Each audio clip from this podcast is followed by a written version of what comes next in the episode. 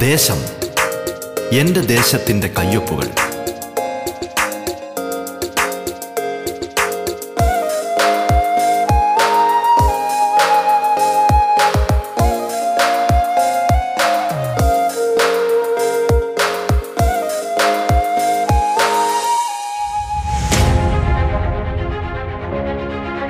നമസ്കാരം പ്രിയ ശ്രോതാക്കളെ. ദേശത്തിലേക്ക് സ്വാഗതം.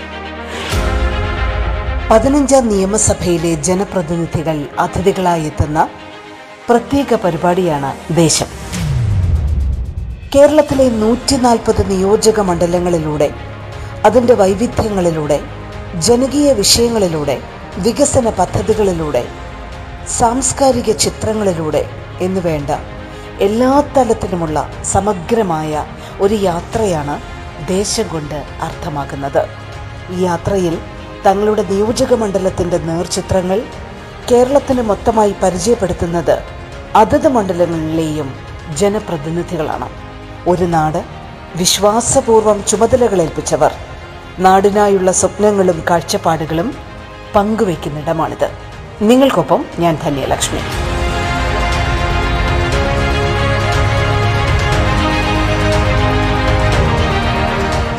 കാട്ടാക്കട മണ്ഡലത്തിന്റെ ജനപ്രതിനിധി ശ്രീ ഐ ബി സതീഷാണ് നമ്മോടൊപ്പം ദേശത്തിൽ ഇന്ന് പങ്കെടുക്കുന്നത്. സ്വാഗതം. ദേശത്തിലേക്ക്.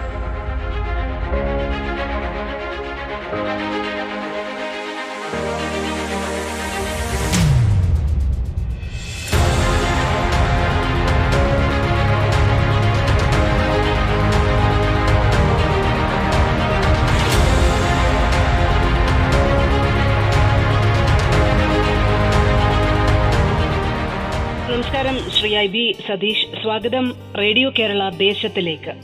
ഈ വിളപ്പിൽ ശാലയുടെ വലിയ ജനകീയ വിഷയങ്ങളൊക്കെ വളരെയധികം ചർച്ച ചെയ്യപ്പെടുകയും കാട്ടാക്കടയുടെ രാഷ്ട്രീയമൊക്കെ അതിനോടനുബന്ധിച്ച് പലപ്പോഴും ജനപ്രതിനിധികൾക്ക് അതിനോടനുബന്ധിച്ച വിഷയങ്ങൾക്ക് ഉത്തരം പറയുകയൊക്കെ ചെയ്യേണ്ടി വരുന്ന ഒരു കാലഘട്ടം.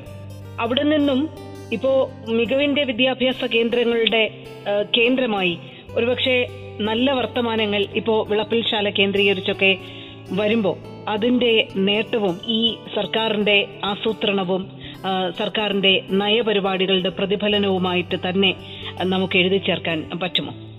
തീർച്ചയായും തീർച്ചയായും. ഇപ്പോ ഇവിടെ സൂചിപ്പിക്കപ്പെട്ടതുപോലെ പ്രക്ഷോഭങ്ങളുടെ കേന്ദ്രമായിരുന്നു ദിശാണ് കേരളത്തിലെമ്പാടുമുള്ള പരിസ്ഥിതി പ്രവർത്തകരുടെ ഒരു ശ്രദ്ധാ കേന്ദ്രമായി മാറി ആ പരിസ്ഥിതി പ്രവർത്തകരുടെ മറവിൽ മറ്റു ചില ശക്തികളും ഇതിന്റെ കലാപം സൃഷ്ടിക്കാൻ വേണ്ടി വന്നു. പക്ഷെ ഇന്ന് മുളപ്പിശാല സംതൃപ്തമാണ്. കേരളത്തിലെ ആദ്യത്തെ സാങ്കേതിക കേരളത്തിലെ ഏക സാങ്കേതിക സർവകലാശാല doctor A P J Abdul Kalam techno technological സർവകലാശാലയ്ക്ക് സ്ഥലം കണ്ടെത്തിയിരിക്കുന്നത് ആ വിവാദ ഭൂമിക്ക് അരികിലാണ്.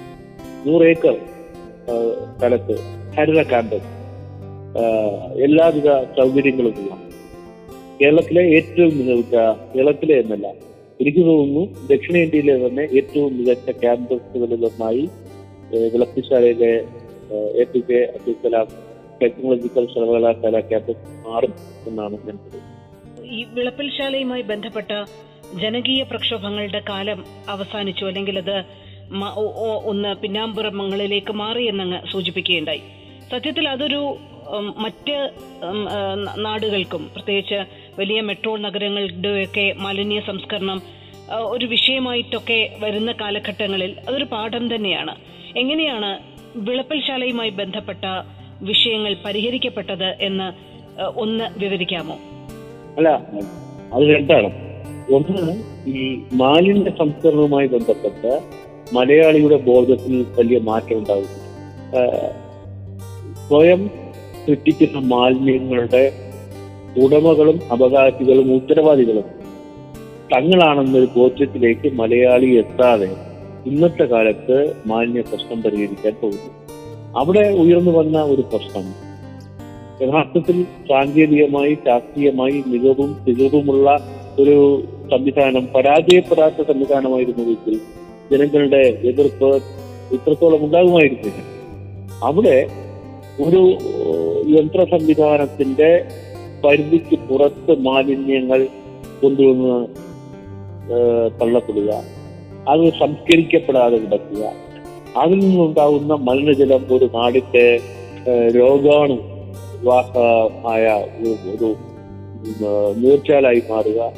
അങ്ങനെ വന്നപ്പോഴാണ് ജനങ്ങൾ പ്രക്ഷോഭത്തിലേക്ക് ഇറങ്ങിയത്. നിങ്ങൾ കേട്ടുകൊണ്ടിരിക്കുന്നത് ദേശം.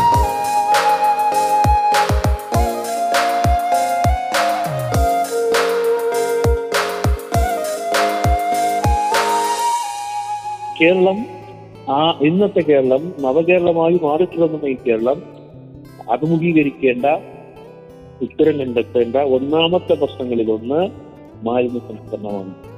ആ മാലിന്യ സംസ്കരണം ഉറവിടത്തിലെ മാലിന്യ സംസ്കരണം എന്ന കാഴ്ചപ്പാട് കർശനമായി നടപ്പാക്കിയേ മതിയാവും. അത് മാത്രമല്ല നമ്മുടെ ജലാശയങ്ങളും നീർച്ചാലുകളും മലിനപ്പെടുത്തുന്ന ഒരു സംസ്കാരത്തിൽ നിന്ന് മലയാളി മോചിതരായി മതിയായി വീട്ടിലെയും വ്യവസായ സ്ഥാപനങ്ങളിലെയും മാലിന്യം പൊതുനിരത്തിലൂടെ ഒഴുകുന്ന നീർച്ചാലുകളിലേക്ക് തുറന്നു വിടുക അങ്ങനെ നീർച്ചാലുകളെ മണ്ണപ്പെടുത്തുക ജലാശയങ്ങളെ മണ്ണപ്പെടുത്തുക ഈ ഒരു കാര്യം കൂടി നമുക്ക് പരിഹരിക്കേണ്ടതായിട്ടുണ്ട്. അപ്പോൾ മാത്രമാണ് യഥാർത്ഥത്തിൽ മാലിന്യ പ്രശ്നത്തെ സംബന്ധിച്ച് ശാസ്ത്രീയമായ ഒരു ഉത്തരം നമുക്ക് കണ്ടെത്താനാവും ഒരുപക്ഷെ മറ്റൊരു പരിസ്ഥിതി ദിനം കൂടി കടന്നു പോകുന്ന ഈ വേളയിൽ ഇത്തരം ചിന്തകളും ഒരു ജനപ്രതിനിധി കാഴ്ചപ്പാടുകളും ഒരു ജനപ്രതിനിധിയുടെ പ്രത്യേകിച്ചും വിളപ്പിൽ ശാല ഉൾക്കൊള്ളുന്ന മണ്ഡലത്തിന്റെ ജനപ്രതിനിധിയിൽ നിന്ന് വരുന്നത് വളരെ പ്രധാനപ്പെട്ട കാര്യമാണ്. ഞാൻ ചോദിക്കുന്നത് മലയാളിയുടെ ഈ മാലിന്യ സംസ്കരണ ബോധനത്തിൽ ഒരു വലിയ മാറ്റമുണ്ടാക്കാൻ വിളപ്പിൽ ശാലയിലെ പ്രക്ഷോഭങ്ങൾക്ക് വഴിവെച്ചു കഴിഞ്ഞു എന്ന് കരുതുന്ന വ്യക്തിയാണോ അങ്ങ്? നിർഭാഗ്യവശാൽ അല്ല എന്നാണ് ഉത്തരം. ഇപ്പോഴും ഞാൻ നേരത്തെ സൂചിപ്പിച്ച തരത്തിൽ ഈ മാലിന്യ പ്രശ്നം ഉൾപ്പെടെയുള്ള പരിസ്ഥിതി പ്രവർത്തനങ്ങളിൽ പരിസ്ഥിതി ബോധത്തിന്റെ കാര്യത്തിൽ മലയാളി ഇനിയും ഒരുപാട് മുന്നോട്ട് മുന്നോട്ട് പോകേണ്ടിയിരിക്കുന്നു എന്നാണ് ഞാൻ കരുതുന്നത്. മാലിന്യം നമുക്ക് അതുവരെ അതൊരു വിഷയമേ ആയിരുന്നില്ല. എവിടെയെങ്കിലും മാലിന്യം കൊണ്ട് തള്ളുന്ന തരത്തിലുള്ള ഒരു സമീപനം നമ്മുടെ ഒരു നിത്യജീവിതത്തിന്റെ ഭാഗമായി മാറുന്നതാണ് നമ്മൾ കണ്ടത്. നമുക്കൊരു അതൊരു ഇഷ്യൂ ആയി വരുന്നത് വിളപ്പിൽശാല വിഷയം വളരെ സജീവമായി ചർച്ച ചെയ്യപ്പെട്ടപ്പോഴാണ്. അങ്ങനെ കരുതുന്നില്ലേ? ഈ കേന്ദ്രീകൃത മാലിന്യ സംസ്കരണം ഒരു പ്രശ്നമായി അത് അപ്പോഴാണ്. യഥാർത്ഥത്തിൽ മാലിന്യ സംസ്കരണം എങ്ങനെ എന്നുള്ള കാര്യത്തിൽ ഇപ്പോഴും നമുക്ക് ഇപ്പോ കാട്ടാക്കട കൊണ്ടെല്ലാം കഴിഞ്ഞ അഞ്ചു വർഷം ജലസമൃദ്ധി എന്ന് പറയുന്ന ഐക്യരാഷ്ട്ര ഐക്യരാഷ്ട്രസഭയിലടക്കം പ്രകീർത്തിക്കപ്പെട്ട പ്രശംസിക്കപ്പെട്ട ഒരു പദ്ധതി നടപ്പായ മണ്ഡലമാണ്. ഞങ്ങൾ അംഗീകരിക്കുന്ന ഒരു പ്രശ്നം എന്താണ്? നഗരത്തിലെയും മറ്റു പല പ്രദേശങ്ങളിലെയും മാലിന്യം ഞങ്ങളുടെ പ്രദേശത്തെ നീർച്ചാലുകളിൽ കൊണ്ടുവരികയാണ്. നഗരത്തിൽ പല ഫ്ലാറ്റുകളിലെയും ആ, സെപ്റ്റിക് വേസ്റ്റ് ഉൾപ്പെടെ ടാങ്കറുകളിൽ കൊണ്ടുവന്ന് നമ്മുടെ പ്രദേശത്തെ ഗ്രാമപ്രദേശങ്ങളിലെ പല പ്രദേശങ്ങളിലും നിക്ഷേ- നിക്ഷേപിക്കുകയാണ്. ഇപ്പോഴും തുടരുന്നു. കേന്ദ്രീകരിച്ചിടത്ത് എന്നുള്ളതിന് പകരം രാത്രിയുടെ മറവിൽ ചില മാഫിയ സംഘങ്ങൾ ഈ പ്രവർത്തനം നടത്തിക്കൊണ്ടിരിക്കുകയാണ്. ഞങ്ങൾ പല പലതരത്തിലുള്ള ചെറുത്തുനിൽപ്പുകൾ നടത്തുക. പക്ഷേ ഈ മാലിന്യ സംസ്കരണത്തെ സംബന്ധിച്ച ഒരു ശാസ്ത്രീയമായ ഒരു രൂപം ഇനിയും വരേണ്ടിയിരിക്കുന്നു. ഈ ഒരു ഊരാക്കൊഴുക്കായി പരിഹരിക്കാൻ പറ്റാ- പറ്റാത്തൊരു പ്രശ്നമായി ഇപ്പോഴും അത് നില- നിലനിൽക്കുകയാണ് എന്നതാണ് സത്യം. നിങ്ങൾ കേട്ടുകൊണ്ടിരിക്കുന്നത് ദേശം.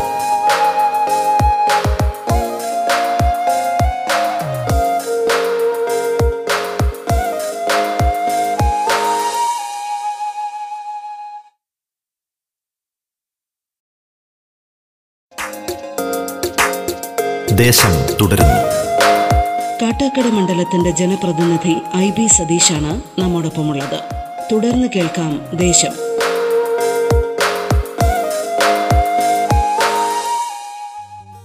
വളരെ ഗൗരവത്തോടുകൂടി ഒരു വിളപ്പിൽശാല ഉൾപ്പെടുന്ന കട്ടക്കടയുടെ വിഷയ എന്ന പരിധിയിൽ മാത്രമല്ല ഒരുപക്ഷെ സംസ്ഥാനം വളരെ പരിപൂർണമായി ഈ വിഷയം ഗൗരവത്തോടെ ചർച്ച ചെയ്യേണ്ട ഒരു വിഷയമായി തന്നെ പ്രൊജക്റ്റ് ചെയ്യപ്പെടേണ്ടതാണ്.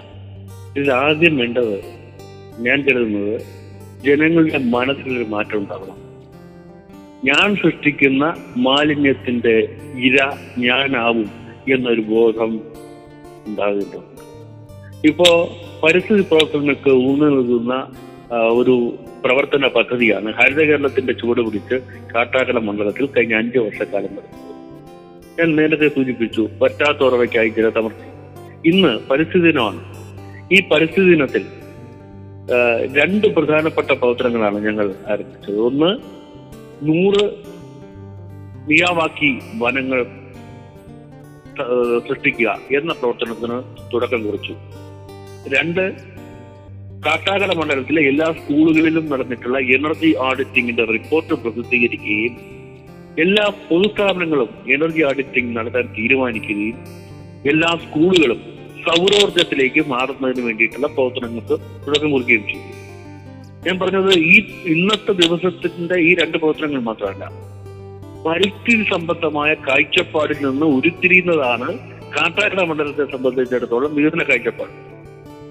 ഇവിടെ പരിസ്ഥിതി ഈ മാലിന്യ സംസ്കരണവുമായി ബന്ധപ്പെട്ട നിരവധിയായ കട കടമ്പകൾ തടസ്സങ്ങൾ നമ്മുടെ മുന്നിലുണ്ട്. ജനങ്ങൾ പരിഭ്രാന്തരാണ്. കൃത്രിമമായി സൃഷ്ടിക്കപ്പെട്ട പരിഭ്രാന്തിയുണ്ട്. സ്വാഭാവികമായും ഉണ്ടാകുന്ന പരിഭ്രാന്തിയുമുണ്ട്. ഇത് ഈ മാലിന്യ സംസ്കരണം അനിവാര്യതയാണ്. മാലിന്യ സംസ്കരണം കൂടാതെ നമ്മുടെ നാടിന് മുന്നോട്ട് പോകാനാവില്ല. അടുത്ത തലമുറയ്ക്ക് ഈ നാട്ടിൽ ജീവിക്കാനാവില്ല എന്നത് ഉണ്ടാവണം. അപ്പൊ മാലിന്യം സംസ്കരിക്കേണ്ടത് എവിടെയാണ്? ആരുടെയൊക്കെ ഉത്തരവാദിത്വത്തിൽ? ഒരു കുടുംബത്തിന്റെ ഉത്തരവാദിത്വമുണ്ട് ഒരു വ്യക്തിയുടെ ഉത്തരവാദിത്വമുണ്ട് തദ്ദേശ സ്വയംഭരണ സ്ഥാപനങ്ങളുടെ ഉത്തരവാദിത്വമുണ്ട്. തദ്ദേശ സ്വയംഭരണ സ്ഥാപനങ്ങളിലെ ഓരോ ജനപ്രതികളുടെയും വ്യക്തിപരമായ ഉത്തരവാദിത്വമുണ്ട്. ഓരോ പ്രദേശത്തിന്റെയും ഉത്തരവാദിത്വം.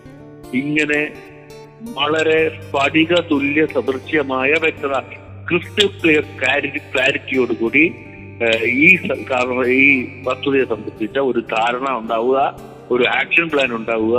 ആ ആക്ഷൻ പ്ലാൻ അനുസരിച്ച് കാര്യങ്ങൾ നടന്നില്ല എങ്കിൽ വരാൻ പോകുന്നത് വലിയ ദുരന്തമായിരിക്കും. സാംക്രമിക രോഗങ്ങളുടെ കാര്യത്തിൽ പരിസ്ഥിതി മലിനീകരണത്തിന്റെ കാര്യത്തിൽ ഒരു ദുരന്ത ഭൂമിയായി നമ്മുടെ നാട് മാറാതിരിക്കണമെങ്കിൽ ഇന്ന് വരെയുള്ള മനോഗതിയിൽ നിന്ന് ഒരു മാറ്റം വരണം. അതിന് വേണ്ടത് പ്രസംഗങ്ങളല്ല സിമ്പോസിയങ്ങളുമല്ല പ്രവർത്തന പദത്തിലേക്ക് ഇറങ്ങിച്ചെല്ലാൻ എന്താണ് അനിവാര്യത? എന്താണ് യാഥാർത്ഥ്യം? ആ യാഥാർത്ഥ്യത്തിലേക്ക് ഒരു ഗവൺമെന്റിനെതിരായി അല്ലെങ്കിൽ ഒരു പ്രദേശത്തെ തദ്ദേശ സ്വയംഭരണ സ്ഥാപനത്തിലെ ഭരണാധികാരികൾക്കെതിരായി ജനങ്ങളെ തിരിച്ചുവിടുക എന്നതിനപ്പുറം എന്താണ് യാഥാർത്ഥ്യം? എന്താണ് അനിവാര്യത? ആ അനിവാര്യതയെ അഭിമുഖീകരിക്കാൻ നമുക്ക് എങ്ങനെ കഴിയും? എന്ന യോജിച്ച കൂട്ടായ ഒരു പ്രവർത്തന രീതി നമുക്ക് ഉണ്ടാവുക അതല്ലാതെ നമ്മുടെ മുന്നിൽ മറ്റൊരു മാർഗമില്ല നഗരങ്ങളിലെ മാലിന്യങ്ങൾ കൊണ്ട് രാത്രിയുടെ മറവിൽ കൊണ്ട് തള്ളുക എന്ന് പറയുന്നത് ഒരു പറഞ്ഞു പോകാവുന്ന ഒരു ജനകീയ വിഷയം മാത്രമല്ല. അത് നമ്മുടെ ജലസ്രോതസ്സുകളെ വരും തലമുറയ്ക്ക് വേണ്ടി കൂടി സംരക്ഷിക്കേണ്ട ജലസ്രോതസ്സുകളെ അലക്ഷ്യമായി കൈകാര്യം ചെയ്യുന്ന ഒരു വലിയ മനുഷ്യന്റെ വലിയ ക്രൂരതകളുടെ ഒരു ഉദാഹരണം കൂടിയാണ്. അപ്പൊ അത് ഈ അലക്ഷ്യം എന്ന വാക്കല്ല. യഥാർത്ഥത്തിൽ കുറ്റവാളിയുടെ ക്രിമിനൽ മാനസികാവസ്ഥയാണ് അതിന്റെ പിന്നിൽ അലക്ഷ്യം എന്ന വാക്ക് ഏറ്റവും ദുർബലമായ പ്രയോഗമാണ്. തീർച്ചയായിട്ടും. അത് വളരെ ഒരു ഈ ജനങ്ങളെ ബോധവൽക്കരിക്കുക എന്നുള്ളതിനപ്പുറത്തേക്ക് എനിക്ക് തോന്നുന്നു വളരെയധികം ആക്ഷൻ ആവശ്യമുള്ള അല്ലെങ്കിൽ ശക്തമായ നടപടികൾ ആവശ്യമുള്ള ഒരു വിഷയമായി തന്നെ അങ്ങേക്ക് എടുക്കാവുന്നതാണ്.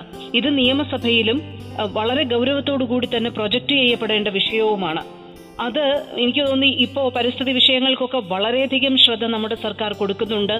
നമ്മുടെ ജലസ്രോതസ്സുകൾ സംരക്ഷിക്കേണ്ടത് ആവശ്യകതയെക്കുറിച്ച് വളരെ ഗൗരവത്തോടു കൂടിയുള്ള ചർച്ചകൾ എല്ലാവിധത്തിലും നടക്കുന്നുണ്ട്. അപ്പോൾ ജാഗ്രതാ സമിതികൾ ശക്തമാക്കുകയും ഇത്തരം രാത്രിയുടെ മറവിൽ കൊണ്ടുവന്ന് ഇത്തരത്തിലുള്ള സാമൂഹിക വിരുദ്ധ പ്രവർത്തനങ്ങൾ നടത്തുന്നത് അവസാനിപ്പിക്കേണ്ടത് വളരെ അതിന്റെ സമയം അതിക്രമിച്ചിരിക്കുന്നു എന്നിടത്താണ് അങ്ങയുമായുള്ള ഈ സംഭാഷണം നടക്കുന്നത്. എം എന്നുള്ള രീതിയിൽ അങ്ങ് ഈ വിഷയം നിയമസഭയിൽ തുടർന്നും അവതരിപ്പിക്കുമോ?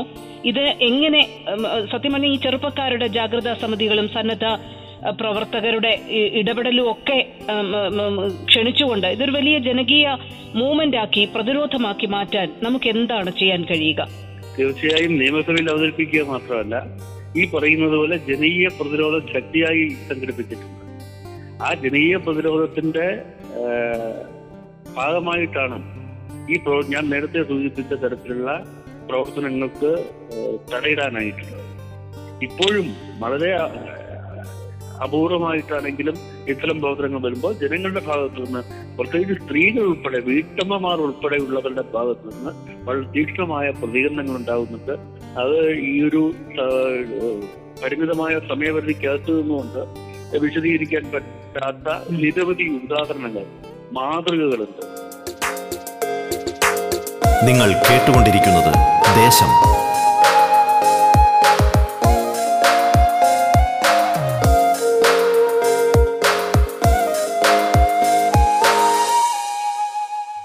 ശക്തമായ പ്രതിരോധവും പ്രതിഷേധവും ചെറുത്തു നിൽക്കും. ഇനി ഒരിക്കലും ആ പ്രദേശത്തേക്ക് മറ്റൊരാൾക്ക് ഇത് ചെയ്യാൻ പറ്റില്ല എന്ന് ബോധ്യപ്പെടുത്തി കൊടുക്കുന്ന തരത്തിലുള്ള ചെറുത്തുനിൽപ്പുകൾ ഉണ്ടാകുന്നുണ്ട്. ഇവിടെ ഗവൺമെന്റോ ഗവൺമെന്റ് സ്ഥാപനങ്ങളോ അവർക്ക് നിയമപരമായി ചെയ്യേണ്ട കാര്യങ്ങൾ ചെയ്യണം. പക്ഷെ ജനങ്ങളുടെ പ്രതിഷേധമാണ് പ്രതിരോധമാണ് ഏറ്റവും ഫലപ്രദം എന്നാണ് ഞങ്ങളുടെ അനുഭവം. ആ അനുഭവത്തിൽ നിന്നുകൊണ്ടാണ് ഞാൻ സംസാരിക്കുന്നത് ഒരു ജനപ്രതിനിധിയെ സംബന്ധിച്ചിടത്തോളം ഒരു തുടർ ടേം കിട്ടുക എന്ന് പറയുമ്പോൾ ഒരുപാട് ഗുണങ്ങളുണ്ട്. അതായത് നിശ്ചയദാർഢ്യമുള്ള ഒരു ജനനായകനെ സംബന്ധിച്ചിടത്തോളം തങ്ങൾ മണ്ഡലത്തിൽ നടത്തിയ പ്രവർത്തനങ്ങളുടെ ഒരു തുടർച്ച വളരെ അത് പരിപൂർണതയിലേക്ക് എത്തിക്കാൻ കിട്ടുന്ന ഒരു ടൈം കൂടിയാണ്. അപ്പൊ അതെങ്ങനെയാണ് ഇത്തരം പ്രവർത്തനങ്ങൾ ഏകോപിപ്പിക്കുന്നത്? കാട്ടാക്കട മണ്ഡലം നഗരത്തോട് തിരുവനന്തപുരം നഗരത്തോട് ചേർന്ന് കിടക്കുന്ന മൂന്ന് പഞ്ചായത്തുകളും മലയോര ആസ്ഥാനമായ കാട്ടാക്കട പഞ്ചായത്തും ഉൾപ്പെടുന്ന മൂന്ന് പഞ്ചായത്തുകൾ. അങ്ങനെയാണ് ഈ മണ്ഡലത്തിന്റെ ഘടന. ഒട്ടേറെ വികസന സാധ്യതകളുള്ള കർഷക സമൃദ്ധമായ ഒരു സംസ്കാരം പേർന്ന നാടാണ് ഈ നാട്. അപ്പോൾ പുതിയ കാലത്തിന്റെ ഗതിവേഗത്തിനനുസരിച്ച് മാറുക അതോടൊപ്പം പഴയകാല തനിമകളെ വീണ്ടെടുക്കുക സ്വയം പര്യാപ്തത കൈവരിക്കുക ഇതാണ് പൊതു കാഴ്ചപ്പാട് പൊതു ലക്ഷ്യം. ആ പൊതു ലക്ഷ്യത്തെ മുറുകെ പിടിച്ചുകൊണ്ടുള്ള ചില പദ്ധതി ഇപ്പോ ഇവിടെ സൂചിപ്പിച്ചതുപോലെ കേരളത്തിലെ ടെക്നോളജിക്കൽ സർവകലാശാല അബ്ദുൽ കലാം ടെക്നോളജിക്കൽ സർവകലാശാല രണ്ട് വർഷം കൊണ്ട് പൂർത്തിയാക്കുക കൊണ്ട് പൂർത്തിയാക്കുക. അതോടൊപ്പം കാട്ടാക്കട മലയോര താലൂക്ക് ആസ്ഥാനമായ കാട്ടാക്കടയിലെ ടൗൺ വികസനം യാഥാർത്ഥ്യമാക്കുക. കേരളത്തിലെ ആദ്യത്തെ അഡ്വഞ്ചറസ് ടൂറിസം അക്കാദമി ശാത്താംപാറ അത് പ്രഖ്യാപിച്ച് പ്രഖ്യാപിക്കപ്പെട്ടിട്ടുണ്ട്. ആ പ്രവർത്തനങ്ങൾ പൂർത്തിയാക്കുക. അതോടൊപ്പം ഞങ്ങൾ ലക്ഷ്യം വെക്കുന്ന മറ്റൊരു കാര്യം അൻപത് ഏക്കറിൽ നെൽകൃഷി ചെയ്യുന്ന തിരുവനന്തപുരം ജില്ലയുടെ നെല്ലറയായി കാട്ടാക്കട മണ്ഡലത്തെ മാറ്റുക ഭൂഗർഭ ജലനിരപ്പ് നിലനിർത്താൻ കഴിയുന്ന ഉയർത്തി സംരക്ഷിക്കാൻ പറ്റുന്ന പ്രദേശമായി കാട്ടാക്കട മണ്ഡലത്തെ മാറ്റുക. ജലസമൃദ്ധിയിൽ നിന്ന് ജൈവ സമൃദ്ധിയിലേക്ക് കാർഷിക സ്വയം പര്യാപ്തത കൈവരിക്കാനാവുക. അതോടൊപ്പം ഒരു വർഷത്തിനിടയിൽ ഒരു നൂറ് പുതിയ ചെറുതും വലുതുമായ തൊഴിൽ സംരംഭങ്ങൾ ആരംഭിച്ച് ചെറുപ്പക്കാർക്ക് പുതിയ തൊഴിൽ സാധ്യതകൾ ചൂണ്ടിക്കാട്ടി കൊടുക്കുക ആരംഭിക്കാനാവുക. ഇങ്ങനെയുള്ള കുറെ ആഗ്രഹങ്ങൾ ലക്ഷ്യങ്ങൾ ഞങ്ങൾക്കുണ്ട്. പശ്ചാത്തല വികസനം അത് സ്വാഭാവികമായും നടക്കുന്ന പ്രവർത്തനങ്ങളെ വേഗത്തിലാക്കുക ത്വരിതപ്പെടുത്തുക ഗ്രാമീണ ടൂറിസം വികസിപ്പിക്കുക. ഇങ്ങനെ ജീവിതത്തിന്റെ എല്ലാ വിധാനങ്ങളിലുമുള്ള മനുഷ്യരുടെ ആഗ്രഹങ്ങൾക്കനുസരിച്ച് ഒരു മണ്ഡലത്തെ മാറ്റി തീർക്കാൻ അടുത്ത അഞ്ചു വർഷം ഉപയോഗിക്കുക എന്നതാണ് മനസ്സിലുള്ള കാട്ടാക്കട മണ്ഡലത്തിന്റെ ജനപ്രതിനിധി ഐ ബി സതീഷാണ് നമ്മോടൊപ്പം പങ്കുചേർന്നത്. ദേശം പൂർണമാകുന്നു. നമസ്കാരം.